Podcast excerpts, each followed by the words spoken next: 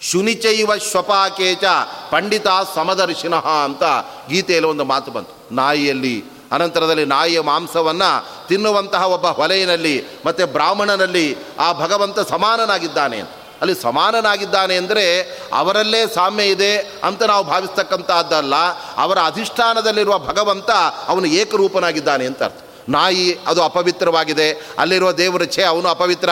ಅಲ್ಲಿರುವ ದೇವರನ್ನು ಬಿಟ್ಬಿಡಿ. ಆ ದೇವರು ನಮಗೆ ಉಪಯೋಗ ಇಲ್ಲ ಅಂತ ನಾವು ಭಾವಿಸೋದಲ್ಲ. ಅದೇ ಥರ ನಾಯಿಯ ಮಾಂಸವನ್ನು ತಿನ್ನತಕ್ಕಂತಹ ಶಪಚ ಅವನು ಬಹಳ ಅಪವಿತ್ರನಾಗಿದ್ದಾನೆ. ಆದರೆ ಬ್ರಾಹ್ಮಣ ಶ್ರೇಷ್ಠನಾಗಿದ್ದಾನೆ. ಆದ್ದರಿಂದ ಬ್ರಾಹ್ಮಣನು ಶ್ರೇಷ್ಠನಾದ್ದರಿಂದ ಅವನ ಒಳಗಡೆ ಇರುವ ಭಗವಂತನು ಕೂಡ ಉತ್ಕೃಷ್ಟ. ಆದರೆ ಹೊಲೆಯಲ್ಲಿರ್ತಕ್ಕಂತಹ ದೇವರು ಅವನು ನಿಕೃಷ್ಟ ಅಂತ ನಾವು ತಿಳಿಯೋ ಹಾಗೆ. ಅಧಿಷ್ಠಾನಗಳು ಬೇರೆ ಬೇರೆ ಆಗಿದ್ದರೂ ಕೂಡ ಅಲ್ಲಿರ್ತಕ್ಕಂತಹ ಭಗವಂತ ಅವನು ಏಕರೂಪನಾಗಿದ್ದಾನೆ. ಏಕೆಂದರೆ ಮೂಲತಃ ಅವನಿಗೆ ಯಾವುದೇ ರೀತಿಯಾದ ಲೇಪ ಎಂಬತಕ್ಕಂಥದ್ದಿಲ್ಲ. ಆ ವಸ್ತು ಅಪವಿತ್ರವಾದ ಮಾತ್ರಕ್ಕೆ ಅಲ್ಲಿ ಭಗವಂತ ಇದ್ದದ್ರಿಂದ ಆ ಅಪಾವಿತ್ರದ ಲೇಪ ಯಾವತ್ತೂ ದೇವರಿಗೆ ಬರೋದಿಲ್ಲ. ಅದೇ ಥರ ವ್ಯಕ್ತಿ ನಿಕೃಷ್ಟನಾದ ಮಾತ್ರಕ್ಕೆ ಆ ನಿಕೃಷ್ಟತ್ವ ಅವನಿಗೆ ಸಂಬಂಧಪಟ್ಟದ್ದೇ ಹೊರತಾಗಿ ಅಲ್ಲಿರ್ತಕ್ಕಂತಹ ಭಗವಂತ ಅವನು ಸರ್ವೋಚ್ಚನಾಗಿ, ಅವನ ಪರಮ ಪವಿತ್ರನಾಗಿ ಇರ್ತಾನಾದ್ದರಿಂದ ಆ ರೀತಿಯಾಗಿ ಪರಸ್ಪರ ಆ ಎಲ್ಲ ಜೀವನ ಒಳಗಡೆ ಇರುವ ಅಂತರ್ಯಾಮಿಯಾದ ಭಗವದ್ ರೂಪಗಳೇನಿದೆ, ಅವುಗಳಿಗೆ ಐಕ್ಯವನ್ನು ಹೇಳುವ ಮೂಲಕ ನಾವು ಕೂಡ ಐಕ್ಯ ಅಂದರೆ ಅಂತರ್ಯಾಮಿಗೆ ಐಕ್ಯವನ್ನು ಅಲ್ಲಿ ಹೇಳ್ತಕ್ಕ ಅಂತಕ್ಕಂಥದ್ದಿದೆ. ಆ ಹಿನ್ನೆಲೆಯಿಂದ ಭಗವಂತ ಸರ್ವಾಂತರ್ಯಾಮಿ ಅನ್ನತಕ್ಕಂಥ ಅಂಶವನ್ನು ಅವರು ತಿಳಿಸ್ತಾ ಇದ್ದ ಇದರ ಜೊತೆಗೆ ಭಗವಂತ ಅವನು ಜೀವತ್ರೈವಿಧ್ಯವನ್ನು ಅಲ್ಲಿ ಅನುಸರಿಸಿಕೊಂಡು ಎಲ್ಲ ಜೀವರಲ್ಲಿ ಅವನು ಪ್ರೇರಣೆಯನ್ನು ಮಾಡ್ತಾನೆ ಅಂತ ಹೇಳುವಾಗ ಸಾತ್ವಿಕ, ರಾಜಸ, ತಾಮಸ ಅನ್ನತಕ್ಕಂಥ ತ್ರಿವಿಧ ಜೀವರಾಶಿಗಳು ಅವರ ಬಗ್ಗೆ ಉಲ್ಲೇಖ ಭಗವದ್ಗೀತೆಯಲ್ಲೇ ಬಂದಿದೆ. ಊರ್ಧ್ವಂ ಗಚ್ಚಂತಿ ಸತ್ವಸ್ಥಾಹ ಅಂತ ಹೇಳುವಾಗ ಸತ್ವಗುಣ, ರಜೋಗುಣ, ತಮೋಗುಣ ಇವುಗಳ ಪ್ರಭಾವದಿಂದ ಯಾರು ಬೇರೆ ಬೇರೆ ರೀತಿಯಾದ ಕೆಲಸಗಳನ್ನು ಮಾಡ್ತಾ ಇರ್ತಾರೆ, ಅವರು ಅದಕ್ಕೆ ಅನುಗುಣವಾದ, ಉತ್ತಮವಾದ ಗತಿಯನ್ನೇ ಪಡೀತಾರೆ. ಈ ಸತ್ವಗುಣ ಎಂಬತಕ್ಕಂಥದ್ದು ನಮ್ಮಲ್ಲಿ ಒಳ್ಳೆ ಪವಿತ್ರವಾದ ಪುಣ್ಯ ಕೆಲಸಗಳನ್ನು ಮಾಡಿಸ್ತಾ ಇರುತ್ತೆ. ಅದೇ ರಜೋಗುಣ ಅನ್ನತಕ್ಕಂಥದ್ದು ಆ ಕಡೆ ಪುಣ್ಯವೂ ಅಲ್ಲದ, ಪಾಪಕರವೂ ಅಲ್ಲದ ಮಧ್ಯದ ರೀತಿಯ ವ್ಯಾಪಾರವನ್ನು ಮಾಡಿಸುತ್ತೆ. ತಮೋಗುಣ ಭಗವಂತನನ್ನು ದ್ವೇಷ ಮಾಡುವ ಅಥವಾ ನಿದ್ರಾದಿಗಳಲ್ಲೇ ಕಾಲ ಕಳೆಯುವ ಆ ರೀತಿಯಾಗಿರ್ತಕ್ಕಂಥ ಪ್ರವೃತ್ತಿಯನ್ನು ಬೆಳೆಸುತ್ತೆ. ಅದರಲ್ಲಿ ಸತ್ವಗುಣವನ್ನು ಬೆಳೆಸ್ಕೊಂಡಿರ್ತಕ್ಕಂಥ ಏನು ಸಾಧಕರಿದ್ದಾರಲ್ವ? ಅವರು ಊರ್ಧ್ವಂ ಗಚ್ಚಂತಿ ಸತ್ವಸ್ಥ. ಅವರು ಸತ್ವಗುಣದ ಫಲವಾದ ಭಗವಂತನ ಜ್ಞಾನ. ಏಕೆಂದರೆ ನಾವು ಸತ್ವಗುಣದ ಅತ್ಯಂತ ಸೂಕ್ಷ್ಮವಾದ ಭಾಗದಿಂದ ಭಗವಂತನ ಬಗ್ಗೆ ಸರಿಯಾದ ತಿಳುವನ್ನು ನಾವು ಪಡಿತೇವೆ. ಸತ್ವಗುಣದ ಸ್ಥೂಲ ಭಾಗದಿಂದ ಈ ಜಗತ್ತಿನ ಬಗ್ಗೆ ನಾವು ಅದರ ಒಂದು ಪರಿಚಯವನ್ನು, ಅದರ ಜ್ಞಾನವನ್ನು ನಾವು ಪಡಿತಾ ಇರ್ತೇವೆ.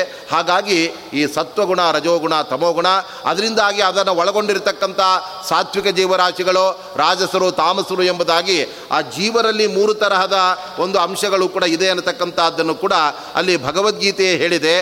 ಅದರ ಹಿನ್ನೆಲೆಯಲ್ಲಿ ಮಧ್ವ ಸಿದ್ಧಾಂತವು ಕೂಡ ಈ ತ್ರಿವಿಧ ಜೀವರಾಶಿಗಳ ವೈವಿಧ್ಯ ಅವರು ಪಡೆಯತಕ್ಕಂತಹ ಫಲ, ಅವರ ಸಾಧನೆ, ಇದೆಲ್ಲವನ್ನು ಕೂಡ ಬಹಳ ಸುಂದರವಾಗಿ ಅದು ಮಧ್ವ ಸಿದ್ಧಾಂತ ತಿಳಿಸಿದೆ. ಅದರ ಅನೇಕರು ಇದರ ಬಗ್ಗೆ ಆಕ್ಷೇಪ ಮಾಡ್ತಾರೆ. ನೋಡಿ ಮಧ್ವ ಸಿದ್ಧಾಂತ ಅದು ಜನಗಳನ್ನು ವರ್ಗೀಕರಣ ಮಾಡ್ತಾ ಇದೆ. ಕೆಲವರು ಶ್ರೇಷ್ಠರು, ಕೆಲವರು ನಿಕೃಷ್ಟರು ಎಂಬುದಾಗಿ ಎಲ್ಲ ಸಾಮ್ಯವಾದವನ್ನು ಅದು ಸಿದ್ಧಾಂತ, ಅದು ಮಂಡನೆ ಮಾಡಬೇಕಾಗಿತ್ತು. ಇದರಿಂದ ಸಮಾಜದಲ್ಲಿ ಬೇರೆ ಬೇರೆ ರೀತಿಯಾದ ಒಂದು ವಾತಾವರಣ ನಿರ್ಮಾಣವಾಗುವ ಪರಿಸ್ಥಿತಿ ಇದೆ ಅಂತ ಆ ಮಧ್ವ ಸಿದ್ಧಾಂತದ ಆ ಪ್ರತಿಪಾದನೆಯಾದ ಜೀವತ್ರೈವೇದ್ಯದ ಬಗ್ಗೆ ಅನೇಕರ ಆಕ್ಷೇಪಗಳೆಲ್ಲ ಇದೆ. ಆದರೆ ಇದೆಲ್ಲವೂ ಕೂಡ ಆ ವೇದ ಉಪನಿಷತ್ತು, ಗೀತೆ ಅವುಗಳಲ್ಲಿ ಬಂದ ಪ್ರಮೇಯವಾದ್ದರಿಂದ ಅದನ್ನು ಯಥಾವತ್ತಾಗಿ ನಿರೂಪಣೆ ಮಾಡುವ ಆ ಕಾರ್ಯವನ್ನು ಶ್ರೀಮದ್ ಆಚಾರ್ಯರು ಮಾಡಿದ್ದಾರೆ. ಅದರಿಂದಾಗಿ ಅಂತಹ ಆ ಒಂದು ವಿಚಾರವನ್ನು ಅಲ್ಲಿ ನಾವು ಕಾಣ್ತಾ ಇದ್ದೇವೆ.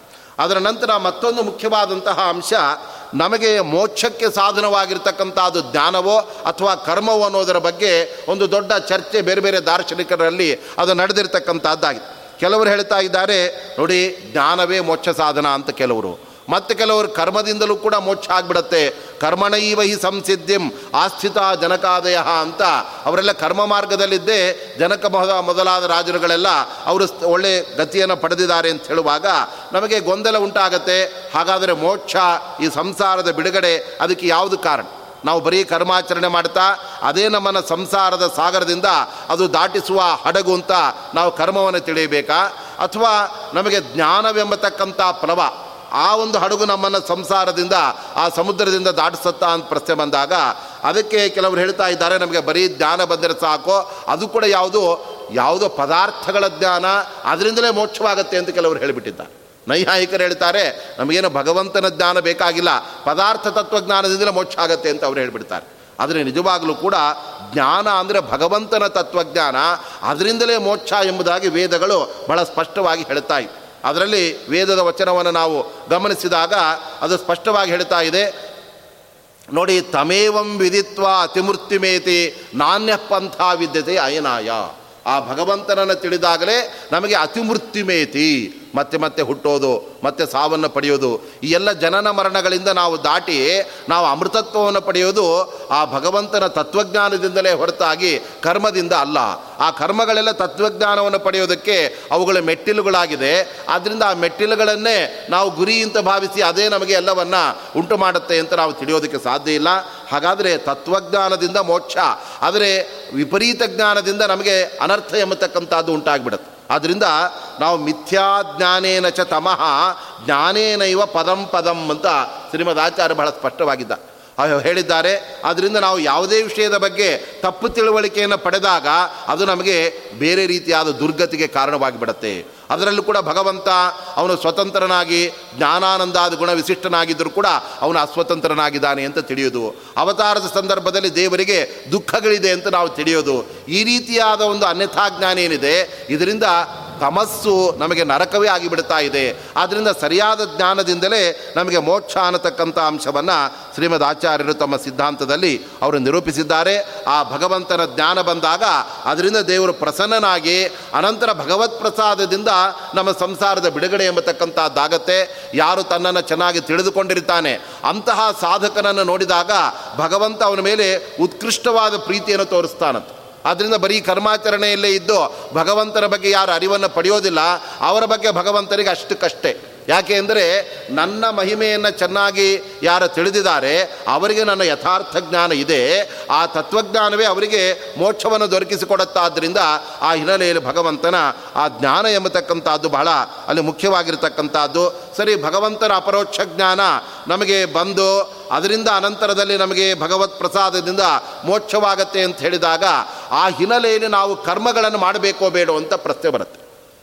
ಕರ್ಮಗಳು ಯಾರಿಗೆ ಅನ್ನತಕ್ಕಂಥ ಪ್ರಶ್ನೆ ಬಂದಾಗ ಅದಕ್ಕೆ ಅದ್ವೈತ ಸಿದ್ಧಾಂತ ಹೇಳ್ತಾ ಇದೆ. ಭಗವದ್ಗೀತೆಯಲ್ಲೂ ಕೂಡ ಕೃಷ್ಣ ಅರ್ಜುನನಿಗೆ ಅಲ್ಲಿ ಉಪದೇಶ ಮಾಡುವಾಗ, ನೋಡಪ್ಪ, ನೀನು ಕರ್ತವ್ಯ ಕರ್ಮಗಳನ್ನು ಮಾಡಲೇಬೇಕು ಆದ್ದರಿಂದ ಕರ್ಮಣ್ಣೇವಾಧಿಕಾರಸ್ಥೆ ಮಾಫಲೇಶು ಕದಾಚನ ಅಂತ ಕೃಷ್ಣ ಹೇಳಿದ. ಆ ಸಂದರ್ಭದಲ್ಲಿ ಅದ್ವೈತ ಸಿದ್ಧಾಂತ ಅದಕ್ಕೆ ಅವತಾರಿಕೆಯನ್ನು ಕೊಟ್ಟು ವ್ಯಾಖ್ಯಾನ ಮಾಡ್ತಾ ಇದೆ. ನೋಡಿ, ಅರ್ಜುನನಿಗೆ ಕರ್ಮ ಮಾಡು, ಯುದ್ಧವೆಂಬ ಕರ್ಮವನ್ನು ಅಂತ ಕೃಷ್ಣ ಬೋಧನೆ ಮಾಡ್ತಾ ಇದ್ದಾನೆ. ಈ ಕರ್ಮಗಳೆಲ್ಲ ಯಾರಿಗೆ ಅಂತಂದರೆ, ಜ್ಞಾನಿನಾಂ ಕರ್ಮಾಭಾವ ಮುಕ್ತ ಅಜ್ಞಾನಿನಾಂ ತದಾಹ ಅಂತ ಅವರು ವ್ಯಾಖ್ಯಾನ ಮಾಡ್ತಾರೆ. ನೋಡಿ, ಯಾರು ನಾನೇ ದೇವರು ಅಂತ ಭಗವಂತನ ಅಭೇದವೆಂಬತಕ್ಕಂಥ ತಿಳುವಳಿಕೆಯನ್ನು ಪಡೆದಿರ್ತಾನೆ, ಅವನಿಗೆ ಯಾವ ಕರ್ಮಗಳು ಇಲ್ಲವೇ ಅವನಿಗೆ ಭಗವಂತನ ಪೂಜೆ ಮಾಡಬೇಕು, ಅವನಿಗೆ ವಿಹಿತವಾದ ಬೇರೆ ಬೇರೆ ಕರ್ತವ್ಯಗಳನ್ನು ಅವನ ವಿಹಿತವಾದ ಕರ್ತವ್ಯ ಮಾಡಬೇಕು. ಅದು ಯಾವುದು ಅವನಿಗೆ ಇರೋದೇ ಇಲ್ಲ. ಆದ್ದರಿಂದ ಅಜ್ಞಾನಿಗಳಿಗೆ ಮಾತ್ರ ಕರ್ಮ. ಆದರೆ ಜ್ಞಾನಿಗೆ ಕರ್ಮದ ವಿನಾಯಿತಿ ಎಂಬತಕ್ಕಂಥದ್ದಿದೆ ಏಕೆಂದರೆ ಕರ್ಮಗಳ ಫಲ ಜ್ಞಾನ. ಜ್ಞಾನ ಬಂದ ಮೇಲೆ ಕರ್ಮ ತೊಗೊಂಡು ಏನು ಮಾಡಬೇಕು? ಊಟ ಆದಮೇಲೆ ಎಲೆ ತೊಗೊಂಡು ಏನು ಮಾಡಬೇಕು? ಯಾಕೆಂದರೆ ಎಲೆ ಊಟಕ್ಕೋಸ್ಕರ ಇರೋದು. ಆ ನಂತರದಲ್ಲಿ ಅದನ್ನು ಬಿಸಾಕಿದ ಹಾಗೆ ನಾವು ಜ್ಞಾನ ಬಂದ ನಂತರ ಕರ್ಮ ಬೇಡ ಅಂತ ಅದ್ವೈತ ಸಿದ್ಧಾಂತ ಹೇಳ್ತಾ ಇದೆ. ಇದರಿಂದ ಎಂತಹ ಅನರ್ಥವಾಗಿ ಬಿಡುತ್ತೆ ಅಂದರೆ ನೋಡಿ, ಯಾರು ಜ್ಞಾನಿಗಳಿದ್ದಾರೆ, ಅವರು ಕರ್ಮದ ಫಲವಾದ ಜ್ಞಾನ ಪಡೆದು, ಅನಂತರ ಅವರು ಸಂಧ್ಯಾವಂದನಾದಿ ಕರ್ಮ, ಭಗವಂತನ ಪೂಜಾದಿ ಕರ್ಮಗಳನ್ನು ಅವರು ಮಾಡಲಿಲ್ಲ ಅಂತ ಆದರೆ ಅವಾಗ ಅಜ್ಞಾನಿಗಳು ಅವರನ್ನು ವಾಚ್ ಮಾಡ್ತಾ ಇರ್ತಾರೆ. ಓ, ಇವರೇ ನಿತ್ಯ ಸಾಯಂಕಾಲ ಸಂಧ್ಯಾವಂದನೆ ಮಾಡೋದಿಲ್ಲ, ನಾವ್ಯಾಕೆ ಮಾಡಬೇಕು ಅಂತ ಅವರು ಅದನ್ನು ಬಿಟ್ಬಿಡ್ತಾರೆ. ಯಾಕಂದರೆ ಜನಗಳಲ್ಲಿ ಹೇಗೆ ಅಂದರೆ, ಯದ್ಯದಾಚರತಿ ಶ್ರೇಷ್ಠ ತತ್ತದೇವ ಇತರೋ ಜನ ಸಯತ್ಪ್ರಮಾಣಂ ಕುರುತೆ ಲೋಕಸ್ತದನು ವರ್ತತೆ ಅಂತ ಗೀತೆಯನ್ನೇ, ಗೀತೆಯಲ್ಲೇ ಕೃಷ್ಣ ಸ್ಪಷ್ಟವಾಗಿ ಹೇಳ್ತಾ ಇದ್ದಾನೆ. ಯಾಕೆಂದರೆ ಅಜ್ಞಾನಿಗಳಿಗೆ ಅವರಿಗೆ ಸಹಜವಾಗಿ ಅಜ್ಞಾನ ಯಾವುದು ಮಾಡಬೇಕು ಅಂತ ಅವ್ರಿಗೆ ಗೊತ್ತಿರೋದಿಲ್ಲ, ಅದರಿಂದ ಮಾಡಬೇಕಾದನ್ನು ಬಿಟ್ಬಿಡ್ತಾ ಇರ್ತಾರೆ. ಯಾವುದು ಬಿಡಬೇಕು ಅಂತ ಗೊತ್ತಿರೋದಿಲ್ಲ, ಅದನ್ನು ಮಾಡ್ತಾ ಇರ್ತಾರೆ. ಅಂಥವರಿಗೆ ಜ್ಞಾನಿಗಳಾದವರು ತಮಗೆ ಬೇಕಿರಲಿ, ಬೇಡದೇ ಇರಲಿ, ಅವರಿಗೆ ಸರಿಯಾದ ಮಾರ್ಗದರ್ಶನ ಮಾಡಬೇಕಾದ್ರೆ ಅವರು ತಮಗೆ ಬೇಡದೇ ಇದ್ದರೂ ಅದನ್ನು ಅವರು ಮಾಡಲೇಬೇಕಾಗುತ್ತೆ ತಾಯಿ ಆ ದೇವರಿಗೆ, ಆ ಧೂಪಾರ್ತಿಗೆ ಕೆಂಡವನ್ನು ತನ್ನ ಪತಿಗೆ ಕೊಡತಕ್ಕಂಥ ಸಮಯದಲ್ಲಿ ಅವಳ ಕೈಯಿಂದ ಕೆಂಡವನ್ನು ಎತ್ತಿಬಿಟ್ರೆ ಆ ಮಗು ಮನೆಯಲ್ಲಿ ನೋಡ್ತಾ ಇರುತ್ತೆ, ನಾನು ಹಾಗೆ ಮಾಡಬಹುದು ಅಂತ ಅದು ಕೈಯನ್ನು ಸುಟ್ಕೊಂಡ್ಬಿಡತ್ತೆ. ಆ ಸಂದರ್ಭದಲ್ಲಿ ತಾಯಿಯಾದವಳು ಒಂದು ಚಿಮಿಟಿಗೆಯಿಂದ ಕೆಂಡವನ್ನು ತೆಗೆದು ಹಾಕಬೇಕೇ ಹೊರತಾಗಿ ಸಣ್ಣ ಹುಡುಗರಿದ್ದಾಗ ಅವರ ಎದುರುಗಡೆ ಅವರು ಮಾಡಿ ತಪ್ಪನ್ನು ಮಾಡತಕ್ಕಂಥದ್ದಕ್ಕೆ ಅವಕಾಶವಾಗದಂತೆ ಅವರು ಹೇಗೆ ನಡ್ಕೊಳ್ತಾರೆ, ಅದರಂತೆ ಜ್ಞಾನಿಯಾದವನು ಮೊದಲು ತಾನು ಎಲ್ಲ ಕರ್ತವ್ಯಗಳನ್ನು ಮಾಡ್ತಾ ಇರಬೇಕು. ಆವಾಗ ಅವರನ್ನು ನೋಡಿ ಇವರು ಕೂಡ ಮಾಡ್ತಾ ಇರ್ತಾರೆ. ಆದರೆ ಅದ್ವೈತ ಸಿದ್ಧಾಂತ ಹೇಳ್ತಾ ಇದೆ, ಅಜ್ಞಾನಿಗಳಿಗೆ ಕರ್ಮ. ಅದಕ್ಕೆ ಶಂಕರಾಚಾರ್ಯ ಹೇಳ್ತಾ ಇದ್ದಾರೆ, ಭಜಗೋವಿಂದಂ ಭಜಗೋವಿಂದಂ ಭಜಗೋವಿಂದಂ ಮೂಢಮತೆ ಅಂತ ಅವರು ಹೇಳಿದರು. ನೀನು ಭಗವಂತನ ಸ್ಮರಣೆ ಮಾಡು, ಅವನ ಸೇವೆ ಮಾಡು. ಯಾವಾಗ ಅಂದರೆ, ನಿನಗೆ ನಾನೇ ದೇವರು ಅನ್ನತಕ್ಕಂಥ ಸರಿಯಾದ ತಿಳುವಳಿಕೆ ಇಲ್ಲ. ನಿನಗೆ ಮೌಢ್ಯ ಇದೆ. ನಾನು ಬೇರೆ ದೇವರು ಬೇರೆ ಅನ್ನತಕ್ಕಂಥ ಅಜ್ಞಾನ. ಅದರಿಂದ ನಿನಗೆ ಕರ್ಮ. ನೀನು ಭಗವಂತನ ಪೂಜೆ ಮಾಡು, ಅವನ ಸೇವೆ ಮಾಡು. ಆದರೆ ನಾನೇ ದೇವರು ಅಂತ ಯಾರು ತಿಳ್ಕೊಂಡ್ಬಿಡ್ತಾನೆ? ವೇದಗಳಿಂದ, ಉಪನಿಷತ್ತುಗಳಿಂದ ಅವನಿಗೆ ಯಾವ ಕರ್ಮಗಳನ್ನು ಮಾಡಬೇಕಾಗಿಲ್ಲ ಅಂತ ಹೇಳಿದರೆ, ಆವಾಗ ಕರ್ಮಗಳನ್ನೇ ನಿರಾಕರಣೆ ಮಾಡಿದಂತೆ ಆಗುತ್ತೆ ಆವಾಗ ಜ್ಞಾನಿಗಳು ಸ್ವತಃ ಕರ್ಮ ಮಾಡಬೇಕಾಗಿಲ್ಲ. ಅಜ್ಞಾನಿಗಳು ಅವರನ್ನು ನೋಡಿ ಇವರು ಮಾಡೋದನ್ನು ಬಿಟ್ಟು ಬಿಡ್ತಾರೆ ಅದರಿಂದ ಅದು ಸರಿಯಾಗಿರ್ತಕ್ಕಂಥದ್ದಲ್ಲ ಅದಕ್ಕೆ ಶ್ರೀಮದ್ ಆಚಾರ್ಯ ಹೇಳ್ತಾ ಇದ್ದಾರೆ, ಅಲ್ಲರಿ, ಕೃಷ್ಣ ಪರಮಾತ್ಮ ಅರ್ಜುನನಿಗೆ ಹೇಳ್ತಾ ಇರೋದು, ನೀನು ಯುದ್ಧವೆಂಬ ಕರ್ಮವನ್ನು ಮಾಡು ಅರ್ಜುನ ಅಜ್ಞಾನಿಯ ಅಂತ ಕೇಳ್ತಾ ಇದ್ದಾರೆ ಶ್ರೀಮದ್ ಆಚಾರ್ಯ. ಅವನ ಬಗ್ಗೆ ಹೇಳುವಾಗ ಆರಂಭದಲ್ಲಿ ಗೀತಾ ತಾತ್ಪರ್ಯದಲ್ಲಿ ಶ್ರೀಮದ್ ಆಚಾರ್ಯ ಹೇಳ್ತಾ ಇದ್ದಾರೆ, ತತ್ರ ತಾವತು ಇಂದ್ರಾವತಾರಂ ಜ್ಞಾನಿನಂ ಅರ್ಜುನಂ ಅಂತ ಹೇಳಬೇಕಾದ್ರೆ ಅಲ್ಲಿ ಅಪರೋಕ್ಷ ಜ್ಞಾನಿಯಾದ ಅರ್ಜುನ ಅಂತ ಅವನನ್ನು ಉಲ್ಲೇಖ ಮಾಡುವಾಗ ಅಪರೋಕ್ಷ ಜ್ಞಾನಿಯಾಗಿದ್ದಂತಹ ಅರ್ಜುನನಿಗೂ ಕೂಡ ನೀನು ನಿನ್ನ ವಿಹಿತವಾದ ಛಾತ್ರ ಧರ್ಮಕ್ಕೆ ಅನುಗುಣವಾದ ಆ ಒಂದು ಕರ್ತವ್ಯ ಕರ್ಮ ಯುದ್ಧವನ್ನು ಮಾಡುವಂತ ಅಲ್ಲಿ ಕೃಷ್ಣ ಬೋಧನೆ ಮಾಡ್ತಾ ಇರುವಾಗ ಅದು ಅಜ್ಞಾನಿಗಳಿಗೆ ಕರ್ಮ ಹೇಳಿದಂತೆ ಆಗತ್ತಾ? ಹಾಗಾದರೆ ಕರ್ಮ ಎಂಬುದು ಜ್ಞಾನಿಗಳಿಗೂ ಅಜ್ಞಾನಿಗಳಿಗೂ ಕೂಡ ಅದು ಕಡ್ಡಾಯವಾಗಿರತಕ್ಕಂಥದ್ದಾಗಿದೆ. ಆದ್ದರಿಂದ ಎಲ್ಲರಿಗೂ ಕೂಡ ಅದು ವಿಹಿತ ಅನ್ನತಕ್ಕಂಥದ್ದೇನಿದೆ, ಅದು ಮಧ್ವ ಸಿದ್ಧಾಂತದ ನಿಜವಾದ ಧ್ಯೇಯವಾಗಿರತಕ್ಕಂಥದ್ದಾಗಿದೆ. ಈ ಹಿನ್ನೆಲೆಯಲ್ಲಿ ಶ್ರೀಮದಾಚಾರ್ಯರು ಕರ್ಮಯೋಗದ ಬಗ್ಗೆ ಅದನ್ನು ಭಗವಂತನ ಅಪರೋಕ್ಷ ಜ್ಞಾನ ಪಡೆಯುವುದಕ್ಕೋಸ್ಕರವಾಗಿ ನಾವು ಕರ್ಮಾಚರಣೆಯನ್ನು ಮಾಡಿದರೆ ಅಪರೋಕ್ಷ ಜ್ಞಾನ ಬಂದ ನಂತರ ಉದಾಹರಣೆಗೆ ಶುಕವಾಮದೇವಾದಿ ಋಷಿಗಳಿದ್ದಾರೆ. ಅವರಿಗೆಲ್ಲ ಭಗವಂತನ ಅಪರೋಕ್ಷ ಜ್ಞಾನ ಬಂದಿದೆ. ಆದರೂ ಕೂಡ ಅವರು ಕರ್ಮವನ್ನು ಮಾಡ್ತಾರೆ. ಅದಕ್ಕೆ ಏನು ಫಲ ಅಂತಂದರೆ ಒಂದು ಲೋಕಕ್ಕೆ ಆದರ್ಶ, ಇನ್ನೊಂದು ಅವರಿಗೆ ಮೋಕ್ಷದಲ್ಲಿ ಆನಂದ ವೃದ್ಧಿ.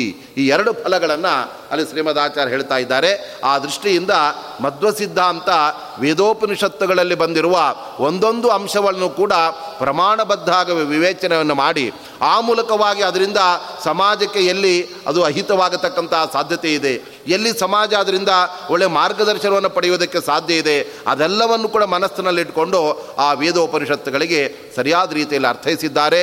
ಆ ಹಿನ್ನೆಲೆಯಲ್ಲಿ ಅಲ್ಲಿ ಬಂದಿರತಕ್ಕಂಥ ವಿಚಾರವನ್ನು ನಾವು ಮನಗಂಡಾಗ ಅದರ ಮೇಲೆ ನಮಗೆ ಮತ್ತೆ ಪ್ರಶ್ನೆಗಳೇ ಬರೋದಕ್ಕೆ ಸಾಧ್ಯ ಇಲ್ಲ.